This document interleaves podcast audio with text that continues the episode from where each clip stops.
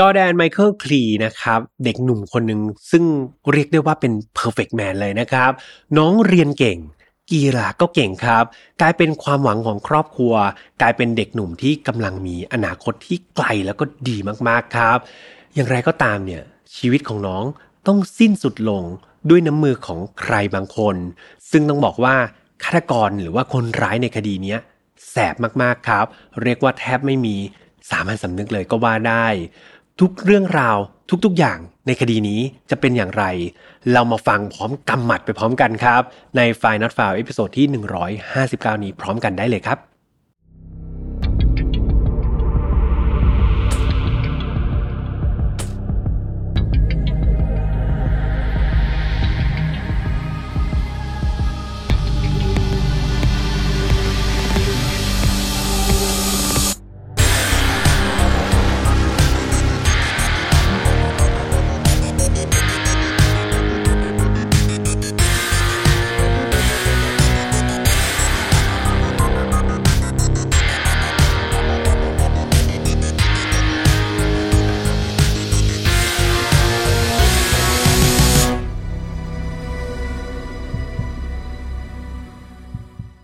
สวัสดีครับ ยินดีต้อนรับเข้าสู่ File Not Found Podcast ครับ วันนี้คุณอยู่กับผมแฮมทัชพลเช่นเคยนะครับ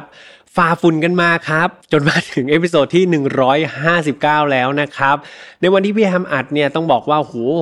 ฝุ่นนี่กลายเป็น topic หลักครับ กลายเป็นเรื่องราวหลักที่หลาย ๆ คนเนี่ยโพสต์ลงใน Facebook ครับ เพราะว่ามันน่ากลัวมากจริง ๆ ไม่รู้เหมือนกันนะครับ ว่าวันที่ออกอากาศตอนที่ 159 ไปเนี่ย สภาพฝุ่นยังเป็นยังไง คาดหวังนะคาดหวังให้มันต่ำกว่าร้อยก็ยังดีครับ สงสารนะครับ หลาย ๆ คนที่พี่แอมเห็นว่าเขายังต้องออกมาใช้ชีวิตอย่างเลี่ยงไม่ได้นะครับ ต้องออกมาตากฝุ่น ไม่ว่าจะเป็นเด็กๆที่ไปโรงเรียนก็ตามนะหรือว่าผู้ใหญ่ครับที่ต้องออกมาปฏิบัติภารกิจตามท้องถนนเนี่ยเป็นอะไรที่รู้สึกว่าเป็นห่วงครับเป็นห่วงสุขภาพ ยังไง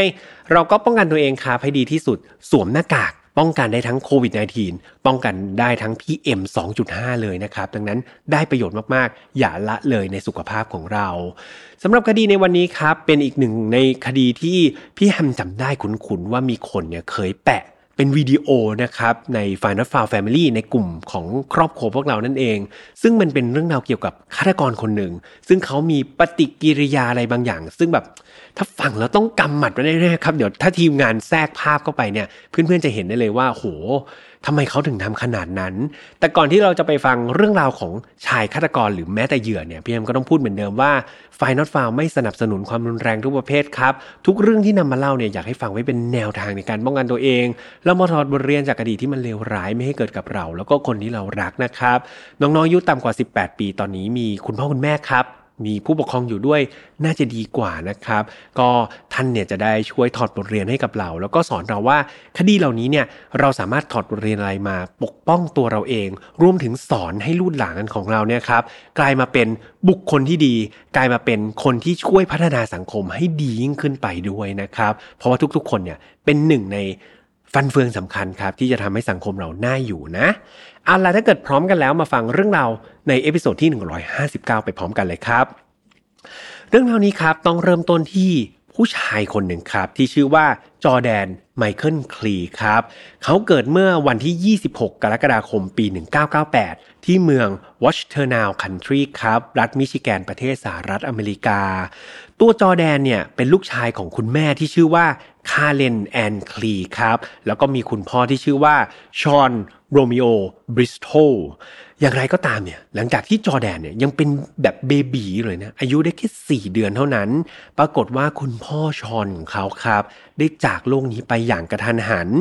นั่นทำให้คาเลนคนที่เป็นแม่เนี่ยต้องกลายมาเป็นคุณแม่เลี้ยงเดี่ยวครับ และเธอก็พยายามอย่างเต็มที่เลยนะ ที่แบบ ดูแลลูกชายคนนี้ให้ดีที่สุดเท่าที่เธอจะทำได้ครับ แม้ว่าจะมีอุปสรรคต่างๆ เข้ามาเนี่ย เธอไม่เคยย่อท้อหรือว่ายอมแพ้เลยแม้แต่น้อย นอกจากนี้เนี่ย ตัวจอแดนเองครับ ยังมีคุณปู่ อีกคนหนึ่งเลยนะ คุณปู่ของเขาชื่อว่าจอห์นครับ จอห์นคลี คุณปู่นี่มาเป็นคนสำคัญเลยที่ช่วยเติมเต็มความรักครับ แล้วก็ความอบอุ่น เรียกว่าสอนการใช้ชีวิตต่างๆนะ เสมือนว่าคุณปู่คนนี้เป็นคุณพ่อของจอแดนเลยก็ว่าได้ จอแดนเนี่ยเขาก็เป็นเด็กที่ดีมากๆครับ เขาได้เข้าเรียนที่โรงเรียนที่ชื่อว่า Pioneer High School ครับ ซึ่งมีผลการเรียนเนี่ยดีเยี่ยมเลยครับ เกรดเฉลี่ยของจอแดนอยู่ที่ 3.7 นะครับ ซึ่งเรียกว่ามากกว่าตอนที่พี่ฮัมเรียนในระดับมัธยมเนี่ยเยอะมากๆครับ ก็ถือว่าเป็นเด็กเรียนเก่งมากนะได้ 3.7 เลย คุณครูต่างเอ่ยปากชมจอแดนเป็นเสียงเดียวกันเลยครับว่า นี่จอแดนเนี่ยเขาเป็นเด็กที่แบบฉลาดมากๆ เป็นเด็กที่ไหวพริบปฏิภาณดีมาก มีพรสวรรค์ด้านวิชาการเนี่ยเป็นเลิศเลยครับ แล้วเขาก็การันตีด้วยการได้รับรางวัลทางด้านวิชาการเนี่ย กี่ยวกับรางวัลแบบเด็กเรียนดีนะเป็นรางวัลที่พวกเราอาจจะไม่ค่อยได้กันนะครับ เป็นรางวัลเด็กเรียนดีเนี่ยได้แบบเยอะแยะมากมายเลยครับ จอแดนนี่กวาดล่ารางวัลมาหมดเลย นอกจากเรียนเก่งแล้วเนี่ยต้องบอกว่ากีฬาเนี่ยก็เด่นมากๆครับ เป็นเด็กที่เล่นกีฬาเก่งมาก ไม่ว่าจะเป็นการขี่จักรยาน การเล่นสกี ซึ่ง 2 กิจกรรมเนี่ยเป็นกิจกรรมที่คุณปู่ของเขาครับ คุณปู่จอนเนี่ยเป็นคนสอนจอแดนมากับมือเลยนะ รวมไปถึงกีฬาที่แบบเรียกว่าเป็นตัวท็อปเลยครับ จอแดนเก่งมากๆเลย กีฬานั้นก็คืออเมริกันฟุตบอลครับเขาเป็นดาวเด่นเลยนะครับของกีฬาประเภทนี้ จอแดนเนี่ยเก่งถึงขนาดที่ว่าได้รับการยกย่องว่าเป็นหนึ่งในผู้เล่นอเมริกันฟุตบอลที่ดีที่สุดในโรงเรียนเลยนะครับ คือถ้าแบบในโรงเรียนเนี่ยมีเด็กกี่คนก็ไม่รู้ แต่จอแดนเนี่ยถ้าคนนึกถึงว่าใครหนอที่เล่นอเมริกันฟุตบอลเก่งเนี่ย จอแดนมักจะเป็นหนึ่งในชื่อที่คนพูดถึงเป็นประจำและแน่นอนครับ โมอย่างเดียวก็ไม่ได้ จอแดนมีรางวัลการันตีครับ เกี่ยวกับการเป็นนักกีฬาอเมริกันฟุตบอลเนี่ยเยอะแยะมากมาย จนกระทั่งแบบที่บ้านเนี่ยแทบจะต้องซื้อชั้นแบบหลายตู้มากนะครับมาวางถ้วยรางวัลให้กับจอแดน เรียกว่าเรียนก็เก่ง กีฬาก็เก่งครับ ยังไม่พอครับเพื่อนๆ มันยังไม่พอสรรพคุณของนายจอแดนคนนี้ จอแดนยังเป็นนักกิจกรรมตัวยงด้วยนะครับของโรงเรียน เรียกว่าถ้าโรงเรียนนะครับมีกิจกรรมต่างๆ ไม่ว่าจะเป็นกิจกรรมเล็กกิจกรรมใหญ่เนี่ยเรียกว่าจอแดนมักจะเป็นคนที่สมัครใจครับ เขาไปร่วมกิจกรรมของโรงเรียนอยู่อย่างสม่ำเสมอ ตั้งแต่เด็กครับ จอแดนเนี่ยมีความฝันด้วย ตัวเขาเองฝันอยากจะเป็นวิศวกรครับ ซึ่งมันก็สอดคล้องกับวิชาที่เขาถนัด คือเขาเป็นเด็กเรียนดีเรียนเก่งทุกวิชาก็จริง แต่วิชาที่เขาถนัดที่สุดก็คือวิชาคณิตศาสตร์แล้วก็วิชาฟิสิกส์นั่นเองครับ คืออะไรที่เกี่ยวกับการคำนวณนี่โหจอแดนนี่แบบปราดเปรื่องครับ เรียกว่าเป็นเทพแห่งคณิตศาสตร์และฟิสิกส์เลย ดังนั้นจอแดนเขารู้สึกว่าตัวเขาเองเนี่ยหลงรักในการคำนวณ หลงรักในวิชาเลขและฟิสิกส์หลงรักในตัวเลขแบบเนี้ย เขาก็เลยรู้ว่าการที่เขาได้ไปทำงานที่เขารักแล้วก็ถนัดเนี่ยการประกอบอาชีพวิศวกรเนี่ยก็น่าจะเป็นคำตอบที่ดี เพราะว่าอาชีพนี้ก็ให้ผลตอบแทนที่สูงมาก ๆ นั่นเอง สิ่งเหล่านี้ครับมันได้กลายเป็นแรงผลักดันครับ แล้วก็เป็นตัวขับเคลื่อนให้จอแดนเนี่ยใช้ชีวิตอย่างเป็นคนที่มีคุณภาพเนี่ยตลอดเส้นทางครับ เพราะว่าเขามีความฝันที่จะเป็นวิศวกรให้ได้ เขาก็ทุ่มเทแล้วก็มุ่งหน้า และเขาก็ทำผลลัพธ์มันออกมาได้ดีมาก ๆ วันวันวันเวลานะครับก็ผ่านไปเรื่อยๆจนกระทั่งปี 2016 ตอนนั้นจอแดนอายุได้ 18 ปีครับ ตอนนี้วัย 18 ปีก็เป็นไง เตรียมตัวที่จะเข้าสู่รั้วของมหาวิทยาลัยแล้ว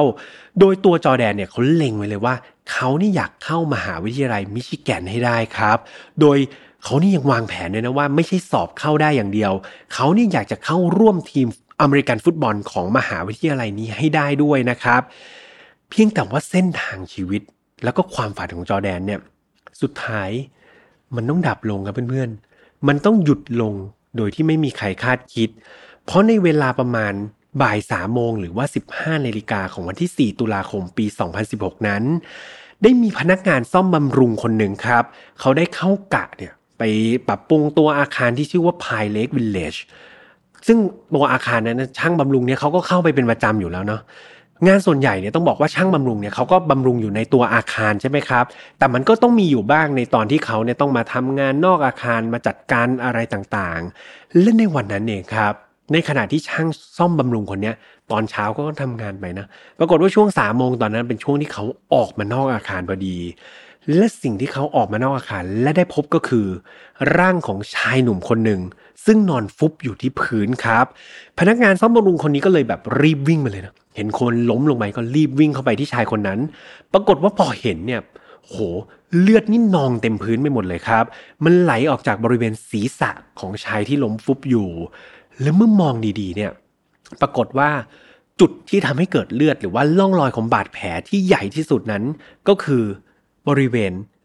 กลางหน้าผากพอดีครับ ชายคนนี้คนที่ล้มฟุบลงไปเนี่ย ถูกยิงด้วยกระสุนนะครับ แบบเห็นก็ชัดแหละครับว่าน่าจะเป็นกระสุนบริบริเวณหน้าผากเนี่ยหนึ่งนัดเป็นรูโบเลยนะครับ แล้วเลือดเนี่ยมันก็ไหลออกจากรูที่โดนกระสุนยิงเนี่ยเยอะมากๆ ในสถานการณ์ตอนนั้นช่างซ่อมบำรุงทราบได้ทันทีเลยครับ ว่าชายคนนี้น่าจะถูกยิงแล้วก็น่าจะเสียชีวิตไปแล้วครับ เพราะว่าแบบมันดูสาหัสมากๆใช่ไหมโดนยิงกลางหน้าผากโอกาสรอดชีวิตเนี่ยน่าจะน้อยมากๆ เขาก็เลยรีบโทรแจ้งเจ้าหน้าที่ตำรวจครับ แล้วก็หน่วยพยาบาลเนี่ยเข้ามาอย่างที่เกิดเหตุทันที และไม่นานหลังจากที่เจ้าหน้าที่ตำรวจมาถึงครับมีการตรวจสอบเบื้องต้นก็ประเมินได้ทันทีว่านี่คือคดีฆาตกรรมนะครับ และเจ้าหน้าที่ตำรวจก็มีการสอบปากคำช่างซ่อมบำรุงคนนั้นด้วย รวมถึงพนักงงานคนอื่นๆ ที่อยู่ในบริเวณนั้นครับ ทุกคนเนี่ยพูดเป็นเสียงเดียวกันหมดเลยนะว่า พวกเขาไม่พบสิ่งพุดผิดปกติใด ๆ เลยครับ ตลอดทั้งวันเรียกว่าทำงานไปเนี่ยไม่มีอะไรที่ผิดปกติเลย อย่างไรก็ตามครับ ตำรวจเนี่ยมีการไปตามหาพยานบริเวณนั้น ปรากฏว่ามีพยานอยู่ 3 คนครับ ที่ให้ข้อมูลที่น่าสนใจ พวกเขาบอกว่าในระหว่างที่พวกเขาอยู่แถวๆนั้นนะครับ ปรากฏว่าพวกเขาทั้ง 3 คนอยู่คนละที่กันนะ บอกว่าได้ยินเสียงปืนครับ ดังขึ้นมาราวๆหนึ่งชั่วโมง ก่อนที่จะมีการพบศพชายคนนี้นะครับ และแน่นอนว่าเจ้าของศพชายคนนี้ก็ไม่ใช่ใครอื่นอยู่แล้วครับ แต่ก็คือเด็กหนุ่มอนาคตไกล Perfect Man คนหนึ่งที่พี่แฮมเล่าให้ฟัง นั่นก็คือจอแดนคลีคนนี้นี่เองครับ ข่าวการสูญเสียเนี่ยถูกแจ้งไปยังครอบครัวของจอแดนโดยทันทีนะครับ หลังจากที่พิสูจน์ตัวตนได้ แน่นอนเรามาจินตนาการถึงตรงนี้มันเจ็บปวดมากๆ พี่แอมเป็นคนฟังเป็นคนหาข้อมูลเนี่ย แล้วแบบมีเด็กคนหนึ่งที่อนาคตดีเป็นแบบเรียนก็เก่งกีฬาก็เก่งกิจกรรมดีนิสัยดี อยู่ๆน้องเขาจากโลกนี้ไปอย่างกระทันหันนะครับ โดนใครก็ไม่รู้ยิงไป มันสร้างความเจ็บปวดแบบใช้คำว่าแสนสาหัสครับ ให้กับทุกคนในครอบครัวจอแดน โดยเฉพาะคุณแม่อย่างคาเลนครับ แล้วก็จอนคุณปู่ของเขาคือนอกเหนือจากความโศกเศร้าแล้วเนี่ย ตอนนั้นทางครอบครัวเนี่ยมีคำถามขึ้นมาแบบตัวเป้งๆเลยนะเขาคิดว่าจอแดนเนี่ยไปนอนเสียชีวิตอยู่ตรงนั้นได้อย่างไร เพราะว่าโดยปกติแล้วเนี่ยช่วงเวลาสามโมงเนี่ยมันเป็นช่วงเวลาที่จอแดน ควรจะอยู่ที่โรงเรียนมากกว่าครับ ไม่ควรที่จะมาเดินอยู่ตรงถนน มาอยู่หน้าอพาร์ตเมนต์แห่งนั้น ดังนั้นมันเป็นคำถามสำคัญมากๆครับว่า จอแดนไปเสียชีวิตอยู่ตรงนั้นได้อย่างไร และอย่างหนึ่งเนี่ยคนในครอบครัวต่างยืนยันครับว่า ไม่มีใครเคยไป หรือว่าคุ้นเคยกับอพาร์ตเมนต์ที่มีการพบศพจอแดนเลยแม้แต่คนเดียวครับ การที่จอแดนไปถูกยิงเสียชีวิตบริเวณนั้นมันเป็นอะไรที่แบบ คลุมเครือ แล้วก็เป็นอะไรที่น่าสงสัยมากๆ เจ้าหน้าที่ตำรวจได้มีการไปสอบถามนะครับ ข้อมูลเพิ่มเติมจากคาเลนครับ ผู้ที่เป็นแม่ เธอได้บอกว่าจอแดนเนี่ยน้องเป็นเด็กดีมากๆครับ ไม่เคยมีศัตรูที่ไหน เขาเป็นมิตรกับทุกๆ คน แถมเพื่อนๆเนี่ยที่ตำรวจไปสอบปากคำนะว่าเฮ้ยเป็นเด็กดีจริงหรือเปล่าไม่ใช่ว่าแม่บอกลูกฉันเป็นคนดี แต่จริงไม่ใช่อย่างนั้น แต่ปรากฏว่าเคสนี้เป็นจริงครับ ไปสัมภาษณ์เพื่อนแทบทุกคนของจอแดนเนี่ย พูดเป็นเสียงเดียวกันเลยว่าจอแดนเนี่ยคือเด็กดีจริง ๆ ครับ คือเพื่อนที่นิสัยดีจริง ๆ ข้อมูลนี้ก็เลยทำให้เจ้าหน้าที่ตำรวจเนี่ยก็รู้สึกว่า เอหรือว่ามันมีบางอย่างหรือเปล่าที่ทางครอบครัวหรือว่าเพื่อนของจอแดนเนี่ยไม่รู้ครับตำรวจเนี่ยคาดการหรือว่าตั้งข้อสันนิษฐานนะว่า เอาจริง ๆ แล้วจอแดนเนี่ยอาจจะไม่ได้ดีอย่างที่ทุกคนคิดครับตำรวจเนี่ยเชื่อว่าจอแดนเนี่ย อาจจะไปเกี่ยวข้องกับแก๊งอันดพานในเมือง และสุดท้ายแล้วเนี่ยเขาอาจจะไปทำอะไรให้แก๊งอันดพานเนี่ยไม่พอใจครับ จนกระทั่งมาเกิดเหตุเศร้าสลดนั่นเอง จากข้อสันนิษฐานนี้ทำให้คุณคาเลนคนที่เป็นแม่เนี่ยไม่พอใจตำรวจมากๆครับคือจะเคยยืนยันแล้วนะว่า เนี่ยดูโล่ดิดูถ้วยที่บ้านสิ ลูกฉันเรียนดีกีฬาเด่นขนาดเนี้ยจะไปเกี่ยวข้องกับแก๊งอันดาพานได้ไง รวมถึงไปถามเพื่อนๆหรือคุณครูที่โรงเรียนเนี่ยก็ยืนยันเป็นเสียงเดียวกัน แต่ตอนนั้นตำรวจไม่เชื่อครับตำรวจเชื่อว่ามันน่าจะมีมุมมืดของจอแดนอยู่ ซึ่งตรงนี้ข้อสันนิษฐานก็เลยขัดแย้งกันครับระหว่างตำรวจกับครอบครัว คุณแม่ครับอย่างคาเลนเนี่ยได้ออกมาให้สัมภาษณ์กับสื่อด้วย คุณแม่บอกว่า มันไม่มีทางเป็นจริงได้เลย จอแดนเนี่ยเป็นเด็กที่ดีเสมอมานะ เพื่อนๆของเขาทุกคนก็ล้วนแต่เป็นเด็กดี ตั้งแต่เลี้ยงดูมาเนี่ยเขาไม่เคยถูกรายงานจากโรงเรียนเลย แม้แต่ความผิดเรื่องการขาดเรียนเนี่ยเขายังไม่เคยขาดเรียนเลยแม้แต่ครั้งเดียว ตลอด 18 ปีที่ฉันเลี้ยงมา แถมเขาเนี่ยยังเป็นลูกที่เชื่อฟังคุณแม่อย่างฉันเนี่ยเป็นอย่างมากอีกด้วยตำรวจครับ ใช้เวลาราวๆหนึ่งสัปดาห์นะ หลังจากที่เกิดเหตุเนี่ยก็ค่อยๆตามสืบหาคนร้ายครับ ของคดีนี้มีการเรียกเพื่อนๆ มาสอบปากคำแทบทุกคนเลยนะครับ ที่รู้จักจอแดนเนี่ยมาสอบปากคำว่า เฮ้ยมีใครหรือเปล่านะ ที่มีพฤติกรรมน่าจะขัดแย้งกับนายจอแดนคนนี้บ้าง มีใครที่เป็นศัตรูที่ทางครอบครัวอาจจะไม่รู้หรือเปล่าว่าจอแดนไปผิดใจอะไรกับใครหรือเปล่า เจ้าหน้าที่ตำรวจก็ค่อยๆสืบไปแล้วครับ ค่อยๆ เอาข้อมูลจากคนนั้น เล็กๆ เอาคนนั้นหน่อยๆนิดๆหน่อยๆมาผสมกันครับ สุดท้ายเนี่ยเจ้าหน้าที่ตำรวจได้ผู้ต้องสงสัยมา 3 คนครับ ซึ่งเป็น 3 คนที่ตำรวจเนี่ยเชื่อว่าน่าจะมีส่วนเกี่ยวข้องกับคดีนี้ครับตำรวจได้เข้าไปจับกลุ่มผู้ต้องสงสัยทั้ง 3 คน ซึ่งยังเป็นเด็กอยู่เลยนะครับ 3 คนนี้มีชื่อว่าดันต้าไรท์ครับ คนนี้อายุ 17 ปี คนที่ 2 ชื่อว่าเจอมาเรสเอลริสันครับ คนนี้อายุ 19 ปี และอีกคนหนึ่งก็คือชื่อว่าเดลราโนเกลซี่ครับอายุ 18 ปี เป็นแก๊งนะครับ แก๊ง 3 คน 3 คนนี้เนี่ยที่ตำรวจเนี่ยให้ความสนใจ เพราะว่ามันเป็นแก๊งอนาพานครับที่ค่อนข้างแบบหลายคนให้ข้อมูลตรงกันว่า พวกเขาเนี่ย ชอบมักที่จะมาก่อเหตุอยู่ในบริเวณนั้นครับ แล้วก็อาจจะมีส่วนรู้เห็นเกี่ยวกับการตายของจอแดนก็เป็นได้ เพราะนี่คือกลุ่มแก๊งที่ค่อนข้างมีชื่อเสียงครับ และหลาย ๆ คนเนี่ยเคยเจอแก๊งนี้เนี่ยทำร้ายร่างกายมาแล้ว หลังจากที่จับกลุ่มทั้ง 3 คนได้ครับ แน่นอนก็ว่าตำรวจเนี่ยก็ต้องเรียกทั้ง 3 คนมาสอบปากคำใช่ไหมครับ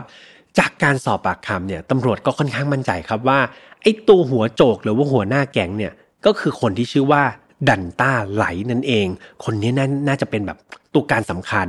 และที่สำคัญครับ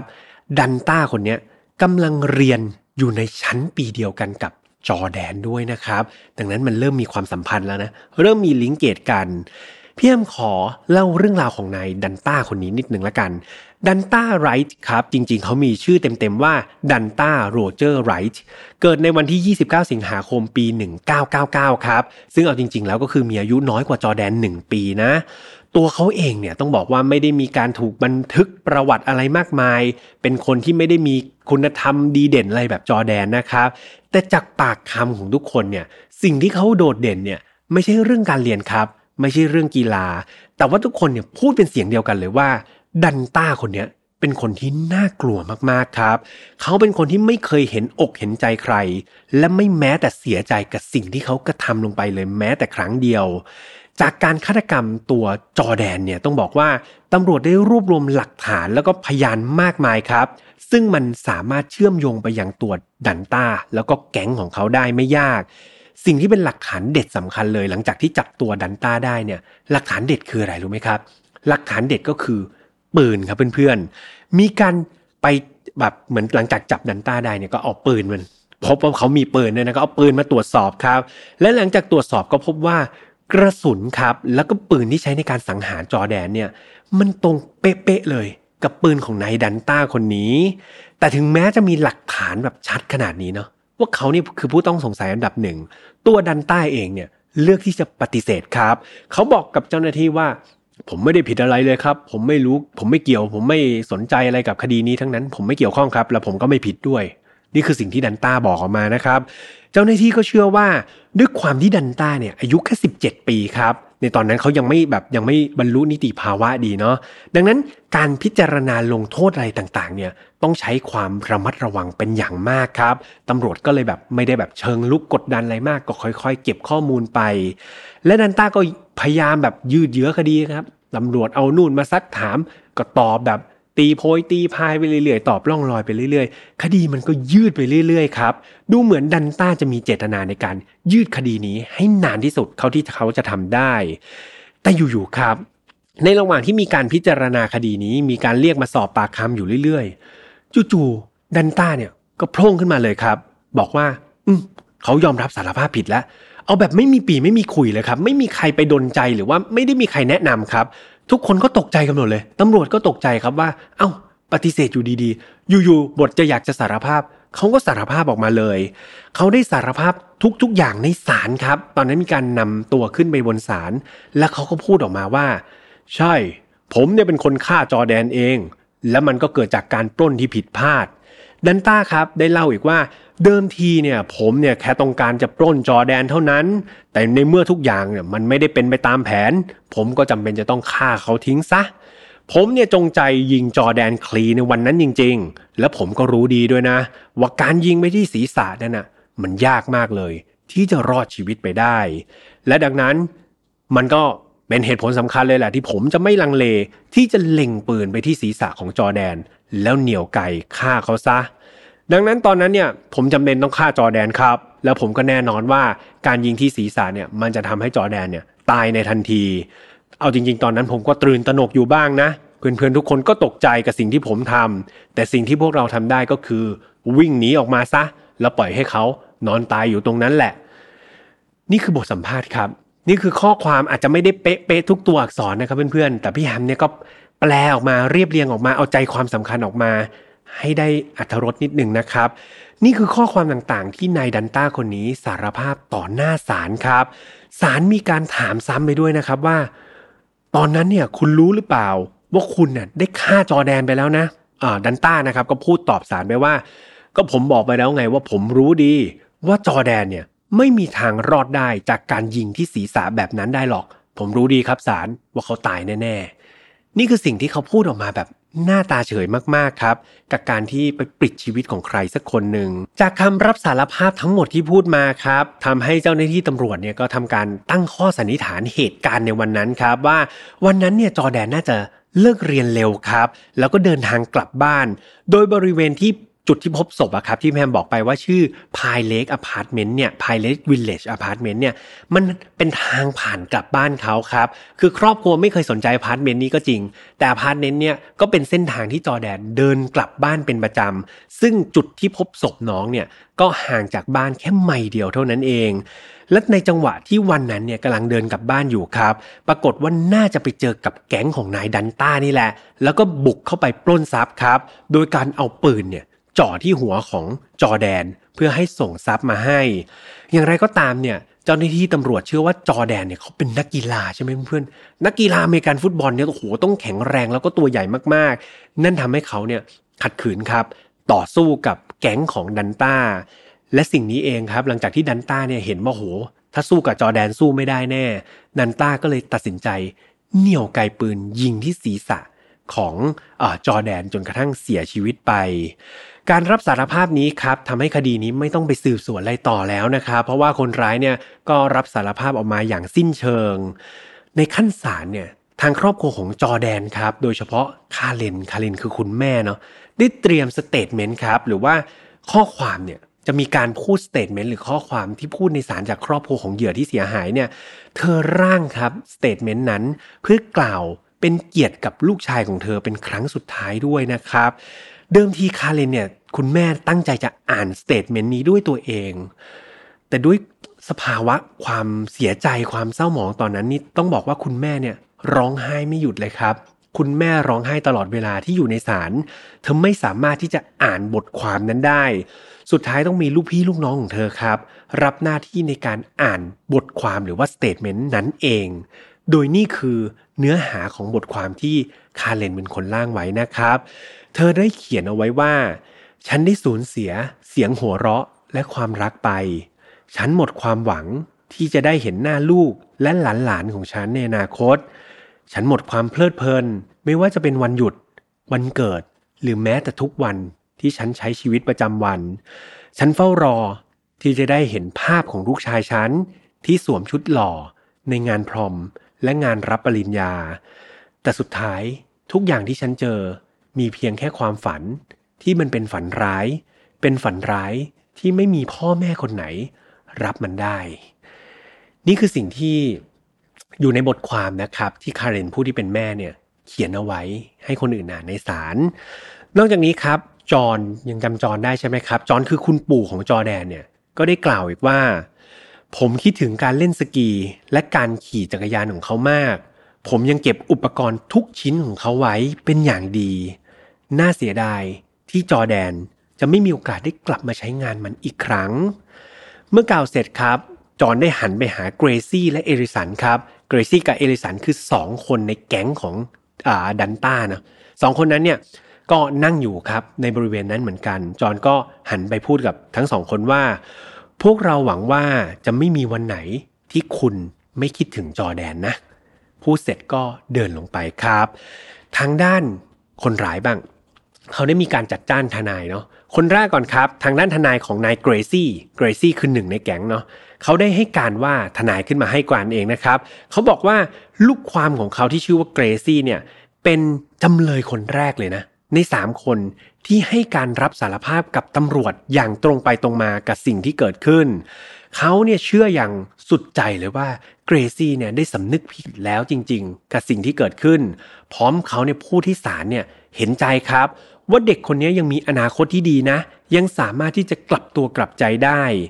และหลังจากพูดจบครับ ได้มีการเชิญเกรซี่ ขึ้นมากล่าวขอโทษกับครอบครัวของตัวเขาเอง และก็ครอบครัวของจอแดนด้วย และนี่คือคำพูดของเกรซี่นะครับเกรซี่ได้กล่าวว่า ก่อนอื่นเนี่ยผมต้องขอโทษครอบครัว โดยเฉพาะคุณแม่ของผม เธอต้องการให้ผมทำอะไรที่มันดีกว่านี้ แต่ผมเองแหละที่ผิดพลาดไปจากสิ่งที่เธอหวัง และผมต้องขอโทษครอบครัวของเหยื่อด้วย แล้วก็ขอโทษตัวเหยื่อเองด้วยนะ นี่คือสิ่งที่เกรซี่พูดนะครับ ต่อมาครับเอริสันก็คืออีกคนหนึ่งนะเพื่อนร่วมแก๊งอีกคนหนึ่งเป็นผู้ร่วมกระทำความผิดครับ ก็ได้ถูกเชิญขึ้นมา กล่าวคำขอโทษในศาลด้วยนะครับเอริสันได้พูดว่า ก่อนอื่น ผมอยากขอโทษครอบครัวของตัวผมเองครับ ผมรู้ว่าผมเนี่ยทำให้พวกคุณผิดหวัง ผมขอโทษจริง ๆ ผมรู้สึกว่าทั้งหมดเนี่ยมันเป็นความผิดของผมเอง เพราะผมเนี่ยก็มีอายุมากที่สุดในกลุ่มที่ลงมือไปด้วย สุดท้ายผมหวังว่า วันหนึ่งคุณจะยกโทษให้ผมได้จริง ๆ ไม่สิ จริง ๆ แล้วผมหวังให้พวกคุณเนี่ยยกโทษให้พวกเราทุกๆคน ว่าแล้วครับเอริสันก็เดินลงไป ถ้าเพื่อนๆสังเกตดีๆครับ จากคำกล่าวขอโทษเนี่ยเอลิสันกล่าวแค่ขอโทษครอบครัวของตัวเขาเองนะครับ เขาไม่เคยขอโทษครอบครัวของจอแดนเลย ครอบครัวของเหยื่อเลย แม้แต่คำเดียวครับ จนมาถึงตัวสุดท้ายครับ ตัวตั้งตัวตีหัวหน้าแก๊ง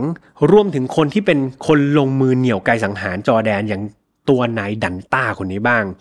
คือต้องบอกว่าตอนตั้งแต่ตอนที่มีคนไปอ่าน statement ของคาเลนคุณแม่ของจอแดนเนี่ย เอาจริง ๆ ดันต้าเขานั่งอยู่ในศาลครับ แถมยังนั่งห่างจากคาเลนคนที่เป็นคุณแม่ที่ร้องไห้ตลอดเวลาเนี่ย ห่างไปไม่กี่ฟุตครับ แต่เพื่อนๆจินตนาการพฤติกรรมของเขานะ พฤติกรรมของเขาเนี่ยถูกพูดถึงเป็นอย่างมากในชั้นศาลครับ คือในระหว่างที่คาเลนกำลังร้องไห้แทบเสียชีวิตครับคือคุณแม่ที่สูญเสียลูกไปเนี่ยร้องไห้แทบตาย แล้วก็มีคนไปอ่าน statement แทนเธอเนี่ยดันต้าถัดออกไปไม่กี่ฟุต นั่งยิ้มครับ ยิ้ม นั่งยิ้ม นั่งหัวเราะด้วย บางครั้งตอนที่อ่าน statement อยู่ หัวเราะมาครับแบบหัวเราะมา แล้วบางครั้งก็เหลือบมองบนครับ แบบเหมือนมองบนนะลักษณะแบบ เราไม่เชื่อเพื่อนใช่ป่ะเราก็จะกรอกตามองบน นันต้าทำท่าแบบนั้นครับทำท่าแบบนั้นในศาลในขณะที่มีการกล่าวข้อความไว้อาลัยจอแดนผู้ที่เป็นเหยื่ออยู่ เขาดูไม่มีความสำนึกเลยครับ ไม่มีความสำรวม ไม่มีการให้เกียรติ ตัวเหยื่อแล้วก็ครอบครัวของเหยื่อผู้เสียหายเลย แม้แต่น้อย หรือแม้แต่ไม่ให้เกียรติศาลเลยด้วยซ้ำบรรยากาศในตอนนั้นถ้าเกิดเราจินตนาการครับ มันเป็นอะไรที่เจ็บปวดแล้วก็น่าโมโหมากๆ แน่นอนว่าทุกคนที่เห็นรอยยิ้มของดันต้าในศาลตอนนั้นอะ ไม่มีใครรับได้ครับ ทุกคนต่างโกรธแล้วก็ไม่พอใจเป็นอย่างมาก โดยเฉพาะการกระทำแบบนั้นน่ะต่อหน้าเหยื่อครับที่เขาสูญเสียอยู่ พฤติกรรมอันเลวทรามของดันต้าเนี่ยแม้แต่ตัวผู้พิพากษาเองยังทนไม่ไหวครับ ต้องแบบพูดตักเตือนเลยนะ แล้วต้องเกือบที่จะหยุดพิจารณาคดีบอกว่า ถ้าคุณมีพฤติกรรมแบบนี้ศาลขอหยุดการตัดสินไว้ก่อนเลยดีกว่า คือพิจารณาคดีต่อไปไม่ได้ครับเขารับไม่ได้เลย แต่สุดท้ายเนี่ยทนายครับ ทนายของตัวดันต้าเองต้องรีบออกมาขอโทษครับ ขอโทษต่อห้องพิจารณาคดี ขอขอโทษต่อศาลขอโทษต่อครอบครัวเหยื่อครับ กับพฤติกรรมของลูกความของเขา สุดท้ายเนี่ยการดำเนินคดีก็ยังคงดำเนินต่อจนกระทั่งสิ้นสุดลงครับศาลได้มีคำพิจารณาตัดสินนะครับ โดยเริ่มจากตัวดันต้าก่อนดันต้าไว้นะครับ คนที่ลงมือว่าเขามีความผิดจริงในข้อหาฆาตกรรมจอแดน รวมไปถึงข้อหาพยายามป้นด้วยครับ รวมไปถึงกับข้อหาเล็กๆ น้อยๆ อื่นๆอีกนะพวกครอบครองอาวุธในมีอาวุธในครอบครองนู่นนี่นั่น รวมๆแล้วครับ ดันต้าต้องรับโทษจำคุกเป็นเวลา 52 ปีครับ นี่ขนาดเขาตอนก่อเหตุเป็นเยาวชนนะ 17 ปี ต้องรับโทษจำคุก 52 ปี โดยต้องติดคุกเป็นอย่างน้อยๆ 25 ปีครับ ถึงจะสามารถขออุทธรณ์ได้ ในขณะที่อีก2คน เพื่อนร่วมแก๊งผู้ร่วมสมสมรู้ร่วมคิดอีกสองคน แม้ว่าจะไม่ได้ลงมือกระทำการเองก็ตามเนี่ยแต่ก็ถือว่าอยู่เป็นผู้สมรู้ร่วมคิดเนี่ยตัวเกรซี่และเอริสันครับถูกตัดสินจำคุกน้อยกว่าหน่อย ตัวพ่อโดนไป 52 ใช่ไหมตัวการเนี่ยโดนไป 52 ผู้ร่วมสมรู้ร่วมคิดโดนไปไม่น้อยครับ 40 ปีนะครับเพื่อนๆ40 ปีนี่ยาวนานมากๆ โดยต้องติดคุกเป็นอย่างน้อยๆครับ 15 ปีครับ ถึงจะสามารถที่จะ อุทธรณ์ได้ แต่แม้โทษทันมันจะหนักในบางมุมของคน หรือว่าเบาในบางมุมของคนสักเท่าไหร่ครับ แต่มันเทียบไม่ได้เลยเนาะกับการสูญเสียบุคคลคุณภาพคนหนึ่งจากสังคมไป พรากชีวิตอันมีค่าจากครอบครัวที่ดูแลเขามาอย่างดีครับ ครอบครัวที่ค่อยๆ เติมเต็มความรักในส่วนที่ขาดหายเนี่ยจนกระทั่งสร้างเด็กคนหนึ่งซึ่งเรียกว่าพี่เอ็มใช้คำว่าแบบเข้าใกล้คำว่าสมบูรณ์แบบมากๆสำหรับเด็กคนนี้ แต่สุดท้ายน้องไม่ได้มีทำอะไรผิดเลยครับ สุดท้ายน้องแค่ไปเจอคนไม่ดี มาทำร้ายแล้วก็ปิดชีวิตไปเท่านั้นเอง ก็เป็นอะไรที่เจ็บปวดแล้วก็น่าเศร้ามากๆ และคดีนี้ก็ปิดตัวลงไป อย่างน่าเจ็บปวดจริง ๆ ครับ คดีนี้ครับตัวเนื้อหาเนี่ยมันก็มีหลากหลายแง่มุมเนาะเรื่องของตัวเหยื่อเอง ซึ่งต้องบอกว่าเสียดายอนาคตมากๆครับ แล้วก็ อีกส่วนหนึ่งที่เป็นที่โจทย์จันมาก ๆ เลยก็คือพฤติกรรมของคนร้ายนะครับ เพื่อนๆอาจจะเคยผ่านตามาบ้างนะ เดี๋ยวมีภาพอินเสิร์ตให้ ไม่แน่ใจว่าทีมงานสามารถหาเป็นวิดีโออินเสิร์ตได้หรือเปล่านะครับ แต่ถ้าเพื่อนๆหาไม่เจอเนี่ยเพื่อนๆสามารถไปเสิร์ชชื่อดันต้าไวท์ได้นะครับเขาเป็นเรียกว่าเป็นอาชญากรที่ถูกพูดถึงในแง่ลบเป็นอย่างมากเกี่ยวกับพฤติกรรมในชั้นศาลของเขาครับแค่สิ่งที่เขาทำมันก็เลวร้ายมากแล้วเนาะแต่พฤติกรรมที่ทำในชั้นศาลนี่ต้องบอกว่า สุดกู่จริง ๆ ครับเลวร้ายสุดสุดขั้วจริง ๆ พี่แอมเห็นภาพแล้วพี่แอมย่างรู้สึกกำหมัด แล้วก็โกรธแค้นแทนครอบครัวของเหยื่อ ยังไงครับ การสั่งสอนลูกหลานของเราเนาะนอกจากเราเราจะสั่งสอนว่าเฮ้ยอยากให้ลูกของเราเนี่ยป้องกันตัวเองแล้ว เราต้องสั่งสอนให้ลูกของเราเนี่ยหลานของเราหรือคนที่รู้จักของเราเนี่ยเป็นคนดีด้วยนะครับ ช่วยกันพัฒนาสังคมให้เป็นสังคมที่ดีเนาะเพราะต่อให้เราป้องกันดีแค่ไหนสุดท้ายแล้วเนี่ย เราอาจจะไปเจอคนที่มันแย่มันเลวกว่าเราก็ได้เนาะดังนั้นการป้องกันตัวเองเป็นวิธีการหนึ่งครับ แต่การสอนให้ลูกหลานเรากลายเป็นคนดี เป็นผลผลิตที่ดีของสังคม ช่วยสร้างสังคมให้มันดีมีแต่คนดีๆเนี่ยก็เป็นส่วนที่สำคัญมากๆ อีกเช่นเดียวกันยังไงพี่ทำฝากไว้ด้วยนะครับสำหรับเรื่องราวนี้